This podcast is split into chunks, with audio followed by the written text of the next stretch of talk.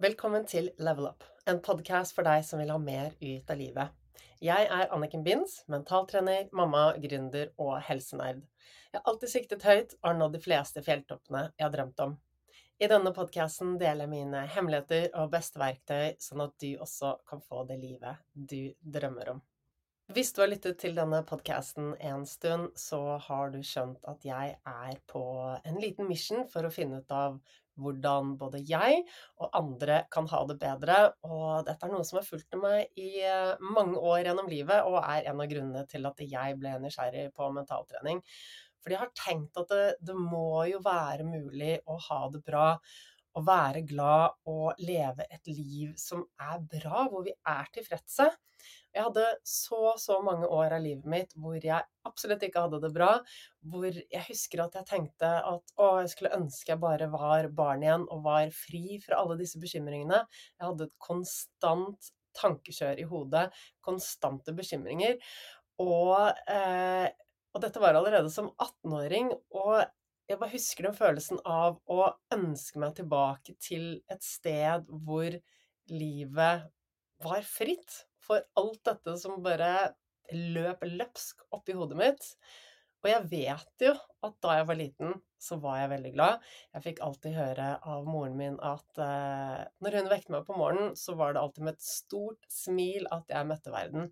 Så jeg tenkte at ok, hvis det var på en måte min default mode, var sånn jeg er født. Jeg var blid, og når jeg ser på barna mine og barna rundt meg, så er de jo blide. Så tenkte jeg jo at ok, ja, det er mye som skjer gjennom livet. Vi lærer oss ting, vi erfarer ting. Vi har mer ansvar, det er mer stress. Selvfølgelig er det flere ting eh, som skjer med oss når vi blir eldre, og det er ikke meningen at vi skal gå rundt og være som barn hele livet. Men likevel når vi har det så bra på et tidspunkt i livet, er det, er det ikke da lov å få tilbake noe av dette, eller må vi gå gjennom hele livet og se på livet som smerte? som slit, som depresjon, som tankekjør, som bekymring og, og, angst og alt. Må livet være sånn, eller kan vi ha det bra? Selvfølgelig er svaret at vi kan ha det bra. Og nå som jeg har jobbet med mentaltrening i mange år og har studert det og virkelig gått inn og sett på hva som som hjelper folk til å ha det bra, og selv de med de verste bakgrunnene som har vært gjennom altså, traumer og, og, og masse veldig tunge, heftige opplevelser i livet, kan ha det fantastisk bra. Og det handler om selvfølgelig å få hjelp av de riktige personene til å snu tankesettet, og til å være villig til å gjøre jobben selv. Det fins ingen magisk pille som kommer til å eh, ta deg fra et sted hvor alt er forferdelig, til et sted hvor alt er bra. Fordi la meg fortelle deg dette, det finnes ikke én tilstand som vi kommer til å være i hele livet, hvor alt er fantastisk. Det finnes ikke et sånt glansbilde av en drømmetilstand hvor alt bare er harmonisk, fylt av glede og lykke, og alt absolutt hele tiden. Det eksisterer ikke. Men det er klart at samfunnet vårt er bygget på denne drømmen. All markedsføring er bygget på at hvis du bare gjør dette, så blir du lykkeligere. Filmene har en happy ending. Vi har the American dream. Samfunnet vårt er jo bygget opp rundt tanken om at vi kan være lykkelige. Eller vi skal være lykkelige. Det er det eneste som er riktig. Og er vi ikke lykkelige, så er det noe galt med oss. Ikke sant? Du har helt sikkert kjent på den følelsen, du også. Men det er ikke noe galt med oss. Vi er alle følelsene som vi mennesker har, de, de, er vi. Vi skal ha de. Det går ikke an å bare ha de gode følelsene. Og hva er det som er så farlig med de vonde følelsene, egentlig? Hvorfor er vi så redd for de? Jo, det er flere grunner. Det handler jo om det at det, blir sett på som noe feil i samfunnet. Og så er det dette med at eh, hjernen vår er litt redd for alt som er ubehagelig, eh, fordi det kan være farlig. Hjernen vet, vet, ikke om det er farlig eller ikke, så bare, alt som er litt ubehagelig, bare puttes i den 'wow, dette kan være farlig'-boksen, og da må vi bort fra det. Men når vi kan lære oss det at okay, det som er ubehagelig, det, det er nødvendigvis ikke farlig. Det dreper oss jo ikke. En følelse kan ikke drepe oss. En tanke kan ikke drepe oss. Ikke? Vi, vi kan tenke mye rart, men likevel så er det bare ord. Det er en, eh, en rekke av ord som er satt sammen på en spesiell måte. Skal det ha så mye makt over oss? Skal det få lov å ødelegge for oss? Det er ikke farlig, det kan ikke skade oss, men når vi løper bort fra disse tankene og følelsene som vi ikke trives med, når vi, eh, når vi prøver å legge lokk på det og legge skjul på det, dytte det ned, dytte det bort, late som det ikke eksisterer, det er da det blir farlig for oss. Det er da problemene kommer. Fordi at det blir ikke borte. Det lagres i kroppen, og på et eller annet tidspunkt så kommer det ut i en eller annen form og farge. Det kan være at vi får migrene, vi kan få eksem, automine sykdommer, eh, vi kan bli deprimerte. Eh, vi kan gå på en smell, vi kan bli utbrente, vi kan få mye sinne, mye aggresjon. Altså, det ligger eh, følelser bak veldig mye av problemene vi ser i våre dager. Og både, bare muskel- og skjelettsmerter som, som, stammer fra at vi sitter inne med mye følelser og mye stress som vi ikke får ut. Så dette er min bønn til deg om å rett og slett skjønne det at de tunge følelsene, de triste følelsene eller negative følelsene eller hva det nå er, de er absolutt ikke farlige. Du skal ha de. De er del av det å være menneske. Så jeg i dag, der jeg er i utgangspunktet kjempelykkelig, har det veldig bra i livet, er tilfreds, alt er på stell. Har jeg dårlige dager? Absolutt. Har jeg dager hvor jeg føler at åh, nei, kjenner meg ikke bra, eller, eller kommer kanskje en ubeskrivelig følelse. Kanskje jeg vet hvor den kommer fra, kanskje jeg ikke vet hvor den kommer fra. Likevel, de dagene har jeg. Og betyr det at jeg ikke eh, er bra nok, eller at jeg ikke er kommet dit jeg skal være, eh, eller at jeg ikke har det bra? Nei, det gjør jo ikke det. Det betyr bare at jeg er menneske, og at jeg har de følelsene som alle andre har, og de skal vi ha. Men hva er trikset, da? Når vi begynner å stille spørsmål og 'Hvorfor føler jeg meg sånn?' og 'Hvorfor er jeg lei meg igjen?' 'Hvorfor skjer det?' Eh, 'Hvorfor har jeg det sånn?' 'Hvorfor blir det aldri bra?' 'Tenk om jeg gjør noe galt?' 'Tenk om jeg ødelegger for meg selv?' 'Tenk om jeg aldri blir frisk?' 'Tenk om jeg aldri kommer til å ha et bra liv?' Tenk om, tenk om, og hva hvis? Så jo mer vi sier 'tenk om' og 'hva hvis' og 'hvorfor' og spør og graver i dette, jo mer opprettholder vi egentlig bare den følelsen og den tilstanden. Så her er mitt forslag til deg. Hva med å bare akseptere at du har en dårlig dag, at du har tunge tanker, triste tanker, eh, og, og, alt det der som du egentlig har vært redd for før? Hva med å bare akseptere det og si at det er helt greit? Det handler om at hjernen din bare gjør jobben sin, det handler om at du er et menneske, at du har disse følelsene. Ja, det kan være mange grunner til at det oppstår, men hva med å bare akseptere det og si at det, OK, jeg, jeg, kan stå i det. Det er ikke farlig, det er helt greit. Det dreper meg ikke. Og vet du hva, jeg kan ha en god dag igjen. Jeg kan komme meg opp igjen. Og når vi tør å møte det vi er redd for, med lave skuldre, med åpent bryst, og med dyp, rolig pust, sånn at vi bare kjenner oss rolige, så er det ikke så farlig lenger. Men det er når vi gjør motstand at det blir farlig, og at det vokser, og at det blir et problem. Så det første vi trenger å gjøre, er egentlig å bare møte det. Åpenhjertig, rett frem, og bare si hei, det er helt greit. Helt greit å ha disse følelsene. Jeg aksepterer det. Det betyr likevel ikke at vi trenger å gifte oss med disse følelsene og tankene. Og gå inn i dette og bli der og bli der over lang tid. Og det er det som ofte skjer, at vi bare kommer inn i en sånn spiral hvor vi forblir der, eller hvor vi, vi bare rett og slett ikke har lyst til å komme ut av det, fordi at det er vår, eh, vårt kjente mønster som hjernen bare tar oss tilbake til og tar oss tilbake til, fordi at det, det er skummelt å kjenne på gode tanker og følelser. Har du også brukt en del av de teknikkene jeg har delt i tidligere episoder, og så begynt å merke effekten? Begynt å merke at du har flere gode følelser, at du føler deg lettere, lykkeligere, og det kommer gode følelser? Og har du, når det har skjedd, har du blitt litt sånn Oi, ja, men har jeg egentlig lov til å føle meg glad? Har jeg egentlig lov til å ha det bra? Har jeg lov til å kjenne på de følelsene? Og så får du kanskje en, en følelse av at det er skummelt og ubehagelig. og så går du tilbake til det gamle. Og dette er jo bare hjernen din som prøver å få deg bort fra å eh, gjøre det som er nytt og farlig, eller potensielt sett farlig. Så det en, en Det betyr bare at hjernen din funker som den skal. Eh, likevel så vil jeg si det at det, her handler det om å repetere dette nye om igjen og om igjen og om igjen, helt til det blir trygt terreng for hjernen. Når hjernen har vært der mange ganger før, den vet at den tanken ja, den er jeg så vant til, da er den ikke farlig lenger. Så det er repetisjon som er nøkkelen til å få til endring eh, i mental trening. Det, det, nytter ikke å bare gjøre det et par ganger og forvente at vi skal se resultater. Ikke sant?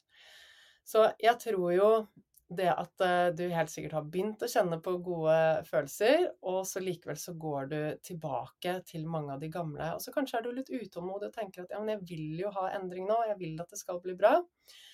Og jeg um, hadde en samtale med Mia, som gjestet podkasten for et par måneder siden. Jeg spilte inn en episode med henne da jeg coachet henne, men uh, det ble ikke noe lydopptak, så du får dessverre ikke den samtalen. Men likevel, det Mia og jeg snakket om Og Mia går jo, eller har gått kurset mitt som jeg holdt i uh, vår, som uh, har fokus på å bygge selvfølelse og selvtillit.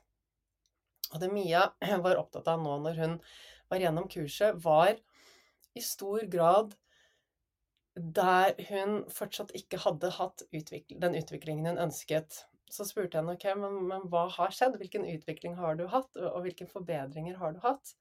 Jo, hun sa hun følte seg mye roligere, mye mer robust. Og det var sjeldnere at hun gikk ned i en bølgedal, og når hun gjorde det, så ble hun der ikke like lenge. Og så eh, spurte jeg henne da ok, men hvor lang del av livet ditt har du vært sånn at du har gått ned i bølgedaler? Eh, og det hadde hun vært siden hun var åtte år gammel. Og Mia er nå 45 år gammel. Så, og det var flere ganger eh, det, var veldig hyppig, og når hun gikk ned i bølgedalen, så var hun der ofte flere dager i strekk. Så må jeg eh, understreke at online-kurset mitt, det har ikke fokus på å jobbe med angst og depresjon og slike ting. Det er fokus på å bygge selvfølelse. Likevel så henger jo disse tingene sammen. Så når Mia har levd fra hun er åtte til hun er 45 med å mer eller mindre hele tiden være i en bølgedal, som hun blir værende i lenge, og hun da i løpet av noen måneder kommer til eh, Får en endring som gjør at hun er der sjeldnere og kortere, og hun er roligere og, og gladere til sinns, da er det helt, helt, helt fantastisk. Og da må vi se det i perspektiv, for det er jo ikke sånn at hvis du har holdt på med dette i så mange år, at du går en dag, og så bang, så er du ferdig med disse mønstrene for godt. Vi snakker jo her om, om, nervebaner i hjernen, og vi vet jo at hver gang vi gjør noe, så blir den, altså, eh, den nervebanen hvor de nervesignalene går i hjernen, som tilsvarer den tanken eller bevegelsen eller hva det er, de blir forsterket for hver eneste gang vi gjør noe. Så det er klart at når vi har levd i så mange år med det samme mønsteret dag etter dag, så er de nervebanene tjukke. Og når Mia da klarer å lage helt nye nervebaner, som innebærer at hun kommer seg opp av bølgedalen mye raskere, og at hun ikke kommer dit så ofte lenger, da er det i mine øyne Det er helt fantastisk. Det er helt, helt, helt fantastisk. Og så er jo sånn som mye er akkurat sånn som veldig mange av oss, vi legger merke til det vi ikke har fått til. Begrensningene våre. Eh, vi legger merke til den veien som er igjen frem til vi kommer til drømmemålet vårt, som kanskje egentlig ikke finnes. Det finnes jo ikke en sånn utopisk eh, drømmetilstand på en rosa sky hvor alt er bra. Det finnes ikke. Vi skal ha bølgedaler gjennom hele livet.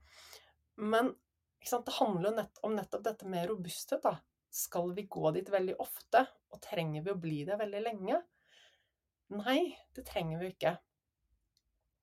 Så vi er eh, Altså veldig, veldig mange av oss lever jo et liv hvor vi er Hvor følelseslivet vårt er styrt ut ifra det som skjer rundt oss. At vi blir trigget av ting som skjer rundt oss.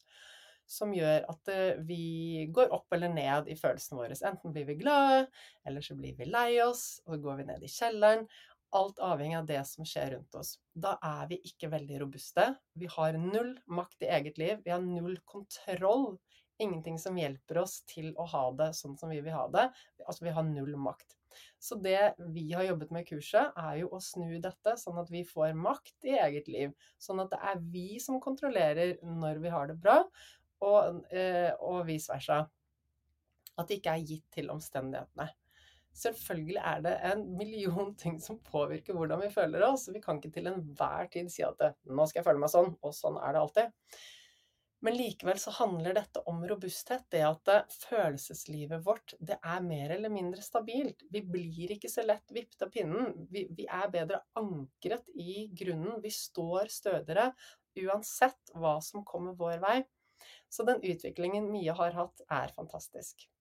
Så er det ting som Mia trenger å jobbe med, som henger igjen fra da hun var liten, som vi skal sette opp en time og jobbe med ganske snart. Sånn at hun får um, visualiseringer som er skreddersydd til akkurat hennes utfordringer.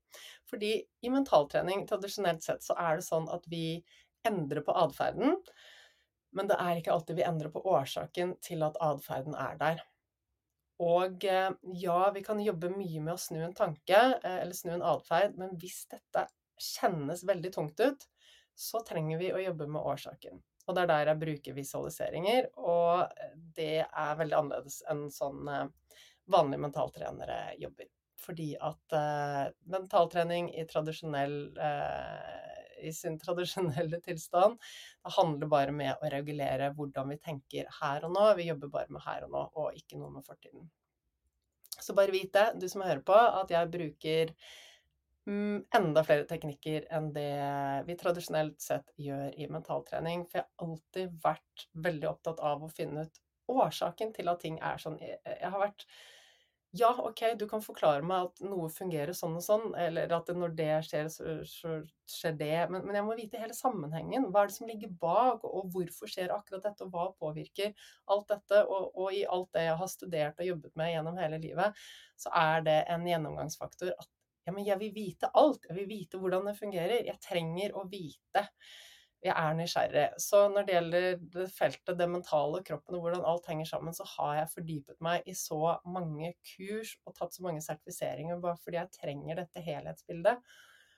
Så jeg vet jo det at ja, vi kan få til veldig mye ved å bare jobbe med den logiske, rasjonelle delen av hjernen og si at ja, i denne situasjonen vet jeg at det er lurt å tenke sånn eller gjøre sånn, men når det blir tungt og vanskelig når det blir en vanskelig jobb å eh, endre seg, så gjør vi det ikke riktig. Da trenger vi å endre på det som er årsaken, som ligger i dybden. Og mange sier det at 'Å, ja, men det er så tungt å, å snu tanken og hele tiden jobbe med det', og, og det er krevende. Og ja, jeg er helt enig. Hvis du bare bruker den rasjonelle delen av hjernen, så er det som å svømme litt mot strømmen. Så, så det er derfor visualiseringer og den jobben vi gjør i dybden, er helt fantastisk eh, å bruke. Så det er mye av det vi jobber med i, eh, i de kursene jeg holder. Så vi Altså, alle har jo følelser vi ikke trives med. Det har vi. Jeg har blitt venn med alle, alle, de sidene av meg som jeg ikke likte før. Jeg har sluttet å dømme meg selv. Jeg er eh, raus med meg selv. Selv i de øyeblikkene hvor jeg er en dårlig versjon av meg selv, som jeg kanskje ikke er stolt over, så omfavner jeg det fordi jeg vet at jeg er et menneske. Det er ikke noe galt med det. Eh, og det gjør også at jeg er rausere med andre. Jeg dømmer ikke andre. Og det vi ser, er jo at Altså, nå jobber jo ikke jeg spesifikt mot eh, Eller for å hjelpe eh, Altså mot depresjon og angst. Det er ikke det jeg i utgangspunktet spesialiserer meg på. Og det er mange grunner til at vi utvikle depresjon eller angst. Eh, og det henger sammen med masse. Det kan henge sammen med livsstilen. Mangler vi søvn over en lengre periode, så viser jo all forskning at det påvirker hjernen vår eh, sin funksjon, og at det kan føre til angst og depresjon. Spiser vi mat som er ultraprosessert, fullt av eh, konserveringsmidler, tilsetningsstoffer eh, som skaper inflammasjon i tarmen, så vet vi også at dette kan føre til angst og depresjon. Så det er mange faktorer som spiller inn her. Men så vet jeg dette. Det er to ting som er viktig når det gjelder dette med angst og depresjon. Og det ene, det er det at eh, hvis vi ikke følger hjertet vårt, hvis vi lever et liv hvor vi tar valg basert på det andre forventer av oss, istedenfor å følge hjertet vårt, så er veien til depresjon ganske kort. I tillegg, når vår indre dialog er preget, preget av harde og kritiske ord mot oss selv, da er det vanskelig å ha det bra. Så er man deprimert, så skal jeg vedde på at den personen som er deprimert, også har en indre dialog som er proppfull av harde, kritiske ord mot den selv. Mange grunner til at vi er kritiske med oss selv, og dette snakker jeg om i flere episoder. Men det er mulig å gjøre noe med det. Det er ikke meningen at vi skal være kritiske med oss selv. Dette er mulig å endre på. Og før du endrer på dette, så vil du nok ikke komme ut av en depresjon. Så, så, kanskje du går til eh, Ikke for å kritisere noen, da, men la oss si at du er deprimert, og så, og så går du kanskje til fastlegen og får noe antidepressiva. Vil det hjelpe på de tingene du sier til deg selv? Nei. Kommer det til å fjerne årsaken eh, til depresjonen? Nei. Kanskje det gjør deg roligere en periode, kanskje det gjør at du blir mer flat i følelsene. Men blir du lykkelig, får du det bra, fjerner du årsaken til at du er deprimert? Nei, det gjør det ikke. Så eh, uten at jeg eh, påskriver meg eh, tittelen som ekspert på angst og depresjon, for det er virkelig ikke mitt spesialområde, så vet jeg så mye om det å være lykkelig at jeg vet at følger du ikke hjertet ditt, og kritiserer du deg selv, så kommer du nok til å slite med nedstemthet, depresjon eller noe lignende. Garantert. Vil du ut av det, så er dette ting du må jobbe med. Finne ut av hva som er viktig for deg, og hva du liker å gjøre, og begynne å gjøre det. Og så øve deg på å være god med deg selv. Ja, dette er en prosess. Få hjelp til det. Eh, dette er ting vi jobber med i, i kurset mitt, og, og, det er mange grunner til at vi er kritiske mot oss selv. Og det handler om at vi prøver å beskytte oss selv. Eh, hjernen prøver å beskytte oss mot å feile. Eh, og så handler det også om at det har blitt en vane. Det har blitt en vane, og jeg, og jeg ser og hører det så ofte, at vi bare snakker oss selv ned um, uten å egentlig tenke over det. Det er en litt sånn vanlig måte å snakke om seg selv på. Uh, hjernen forstår ikke ironi, så selv i de uskyldige øyeblikkene hvor vi kritiserer oss selv, så har det en effekt på oss. Effekt på oss. Ingen liker kritikk, og ikke vi heller. De menneskene som er fulle av kritikk overfor andre, de er enda verre mot seg selv. Så ha litt omsorg med dem, ha litt raushet med dem. Så hvor vil jeg med dette? Jo, det er flere ting som, som, jeg har lyst til å si, og som jeg tenker mye på, og som jeg har, jeg har brukt mange år på å finne ut av dette. For jeg var jo på denne evige jakten etter lykken, det å ha det bra, og hvordan kan jeg ha det bra. Og jeg, i veldig lang tid, jaktet jeg på opplevelsene, dette eh, adrenalinboostet, dopaminboostet, eller de tingene som bare wow, fikk meg til å føle meg levende. Og så følte jeg meg ikke levende når jeg ikke hadde det. Så jeg trengte hele tiden det påfyllet. Og vet du hva det er? Det er jo en avhengighet. Det er en avhengighet av noe som gir den gode følelsen når vi ikke har den gode følelsen i oss selv.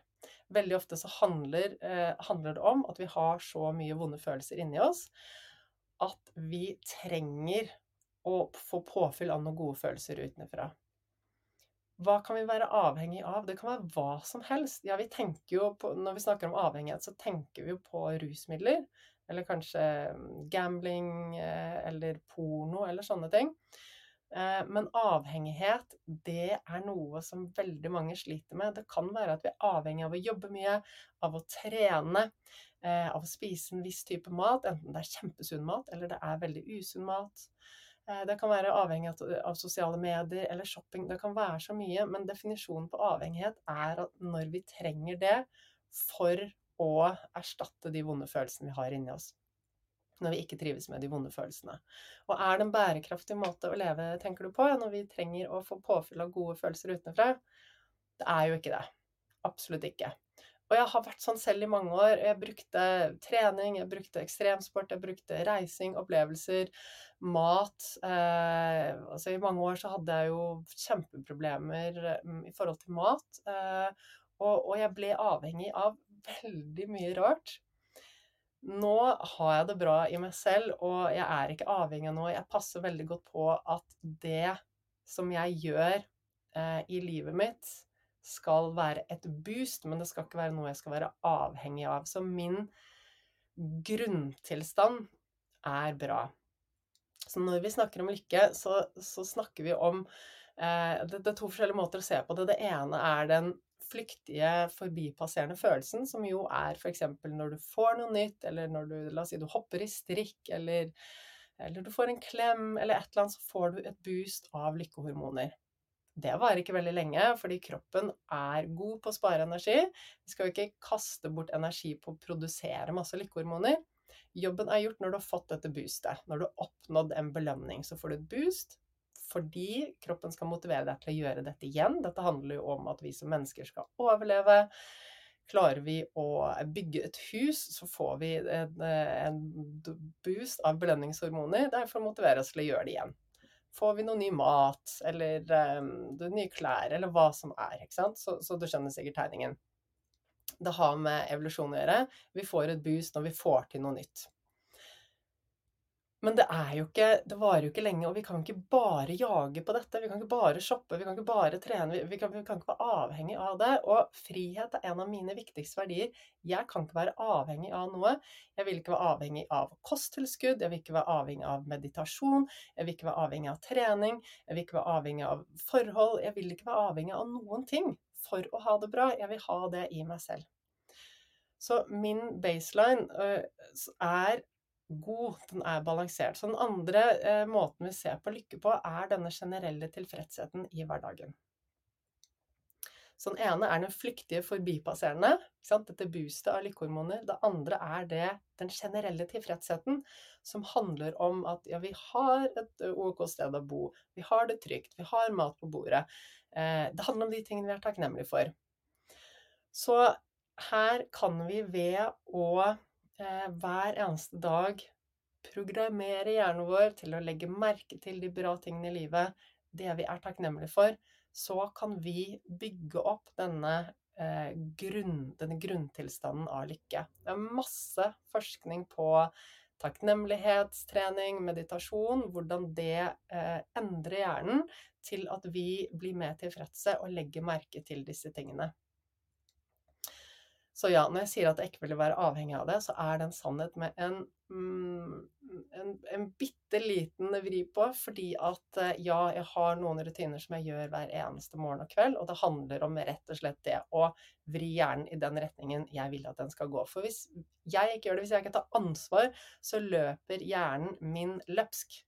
Hvis ikke jeg hver morgen minner hjernen min på at jeg vil legge merke til det bra, Eh, hvis ikke jeg hver kveld minner hjernen min på at eh, jeg ønsker å være takknemlig, så kommer hjernen min til å bli kjempegod på å legge merke til alt det som er dårlig i livet mitt. Så det er en liten sannhet med modifikasjoner at jeg eh, ikke vil være avhengig, for jeg kan jo kanskje si at jeg, er Hjernen min er nok avhengig av å gjøre den morgenrutinen og den kveldsrutinen. Um, men likevel så er det en bitte liten ting som gir meg all friheten jeg trenger i livet, som gjør at jeg er tilfreds, har det bra og har den generelle nivået lykke, er der det skal være. Og eh, da er alt annet som jeg gjør ekstra, om det er å gå på en fjelltur, eller om det er å surfe, eller eh, treffe venner, eller alt som har med mestring og, og sånt å gjøre, da er det det som er ekstra krydder, det er det som er ekstra boost i uh, hverdagen. Det er det som gjør Det som tar livet til enda en høyde. Men jeg har det bra. grunnivået er at jeg har det bra. Så jeg trenger ikke alt dette andre i livet, men jeg bruker det etter beste evne fordi at jeg vet at det har en så positiv effekt på det mentale og på den fysiske helsen også, på alt mulig rart. Så jeg vil jo at du også skal begynne å tenke etter hva du kan gjøre for å ha det litt bedre. Og jeg vil jo absolutt anbefale deg om å legge inn en rutine hver morgen og kveld hvor du også programmerer hjernen din i den retningen du vil at den skal gå. Den anbefalingen jeg kom med til eh, Mia før vi avsluttet eh, vår samtale, som du dessverre ikke får ta del i fordi det ble ikke noe lydopptak Det tipset jeg ga henne, var at jeg ønsket at hun hver eneste kveld skulle se tilbake på dagen og legge merke til det hun var fornøyd med med seg selv, og hva hun hadde lært. Og hvorfor det? Jo, fordi at uh, Mia jobber med selvfølelsen sin. Hun jobber med å være glad i hverdagen. Uh, og hun jobber med å bli god på å rose seg selv versus å kritisere seg selv. Og da er det viktig at vi får inn en vane, en rutine, hvor vi programmerer hjernen i den retningen vi vil at den skal gå. Så når vi hver eneste dag legger merke til de tingene vi er fornøyd med, tenk på hva det gjør med selvfølelsen og selvtilliten, med motivasjonen, med energien, med gleden. Tenk på hva det gjør når du hver eneste dag setter fingeren på det du har gjort som du er fornøyd med. Det er jo det beste boostet. Men jeg tipper at du er helt rå på å sette fingeren på det du ikke er fornøyd med. Men det trenger du ikke fortsette med. Det kan du snu. Hvis du vil ha det bra, så er du nødt til å snu det. Du er nødt til å begynne å legge merke til det som du har gjort som er bra. Og ja, du får lov til å gjøre dette. Kast janteloven langt bort. Det verden trenger, er at du er en god versjon av deg selv. Og det kan du ikke være hvis du trekker deg selv ned i gjørmen hver eneste dag. Så vær så snill, i kveld og resten av kveldene i ditt lange liv, se tilbake på dagen. Hva er du fornøyd med med deg selv? Om det ikke er noen ting, så bare si noe. Si at du er fornøyd med at du sto opp. Det trenger ikke være så høytsvevende. Et eller annet har du gjort. Du har kanskje sørget for at du fikk mat inn i, i magen, eller eh, kanskje tok en dusj, eller et eller annet har du gjort som du er fornøyd med. Og så er det alltid noe vi har lært, fordi vi er ikke perfekte. Jeg snakker aldri om feiling, jeg snakker om læring. Hva er det vi har lært denne dagen? Så det håper jeg at du tar til deg denne vanen her, denne lille rutinen, og begynner å legge inn den i hverdagen. For bare husk det at det er ikke Det går ikke av seg selv. Det, det skjer ikke av seg selv at vi bare er lykkelige og har det bra. Sånn er ikke hjernen laget. Husk på det at eh, vi mennesker er jo altså Vi skal reprodusere oss, det er funksjonen vår. Det er ingenting i, eh, i vår biologi som tilsvarer at vi skal gå rundt og være lykkelige. Hjernen vår er ikke interessert i det. Og bare se på hvordan det var for kun bare noen hundre år siden. Da levde vi kanskje til vi var 40-50. Vi levde ikke lenger. Det var ikke meningen at vi skulle gå rundt og selvrealisere oss og finne lykken og finne meningen, meningen med livet. Vi skulle eh, bli voksne og reprodusere oss, sørge for at de barna overlevde og ble store nok til å reprodusere seg igjen. Og så vips, så var egentlig vår funksjon som mennesker ferdig. Så når vi forventer at vi skal leve liv som er fullkomne, eh, og, og, eh, hvor vi har gode, kjærlighetsfylte forhold, hvor vi selvrealiserer oss selv, hvor vi er lykkelige, eh, og, og, alt det flotte, så er dette noe vi har konstruert i nyere tid. Jeg mener ikke at vi ikke kan ha det, for jeg mener absolutt at vi kan ha det, men da er vi nødt til å være smarte, fordi det kommer ikke av seg selv. Det er ikke gitt at vi er lykkelige Eh, med mindre vi gjør en innsats for det. Det er ikke gitt at vi har et godt parforhold med mindre vi jobber for det. Det er ikke gitt at vi har et godt liv med mindre vi tar litt action. Det kommer ikke av seg selv. Meningen med livet for oss mennesker er at vi skal sørge for at menneskearten overlever. Når vi har gjort den jobben, så kunne vi like så godt eh, gjerne bare forsvunnet fra jordkloden. Men nå er vi her. Vi har lyst til å ta plass, vi har lyst til å leve gode liv og ha det godt med oss selv. Og da krever det også at vi slutter å være gift med alle disse tunge følelsene som trekker oss ned, at vi begynner å ta litt action, og snu tankene i den retningen vi vil. Så i kveld, du, så forventer jeg at du ser tilbake på dagen og finner noe du er fornøyd med med deg selv, og tenker etter hva du har lært. Hva kan du gjøre annerledes? Hva kan du bli bedre på neste gang? Så det. Det var det jeg hadde for denne gang. Så hvis du har lyst til å være med meg og bidra til å hjelpe enda flere til å få det bedre i livet, så blir jeg kjempeglad når du deler denne podkasten med andre, anbefaler den, og gjerne gå inn på iTunes og uh, gi en liten tilbakemelding og rating, fordi det gjør at vi kommer høyere opp på listene, og da er det enda flere som kommer til å få oppdage all denne gode informasjonen som jeg vet forandrer livet til så mange. Jeg får stadig tilbakemeldinger fra dere, og når jeg hører at noen har gått fra depresjon til å ha det bra i livet bare ved å høre på podkasten, da vet jeg at hvert eneste sekund av arbeid jeg legger inn med dette her, det er verdt det. Så du, nå er det ditt liv i fokus, og du som skal ut og fylle det med det som gir deg mening, motivasjon og energi. Masse, masse lykke til.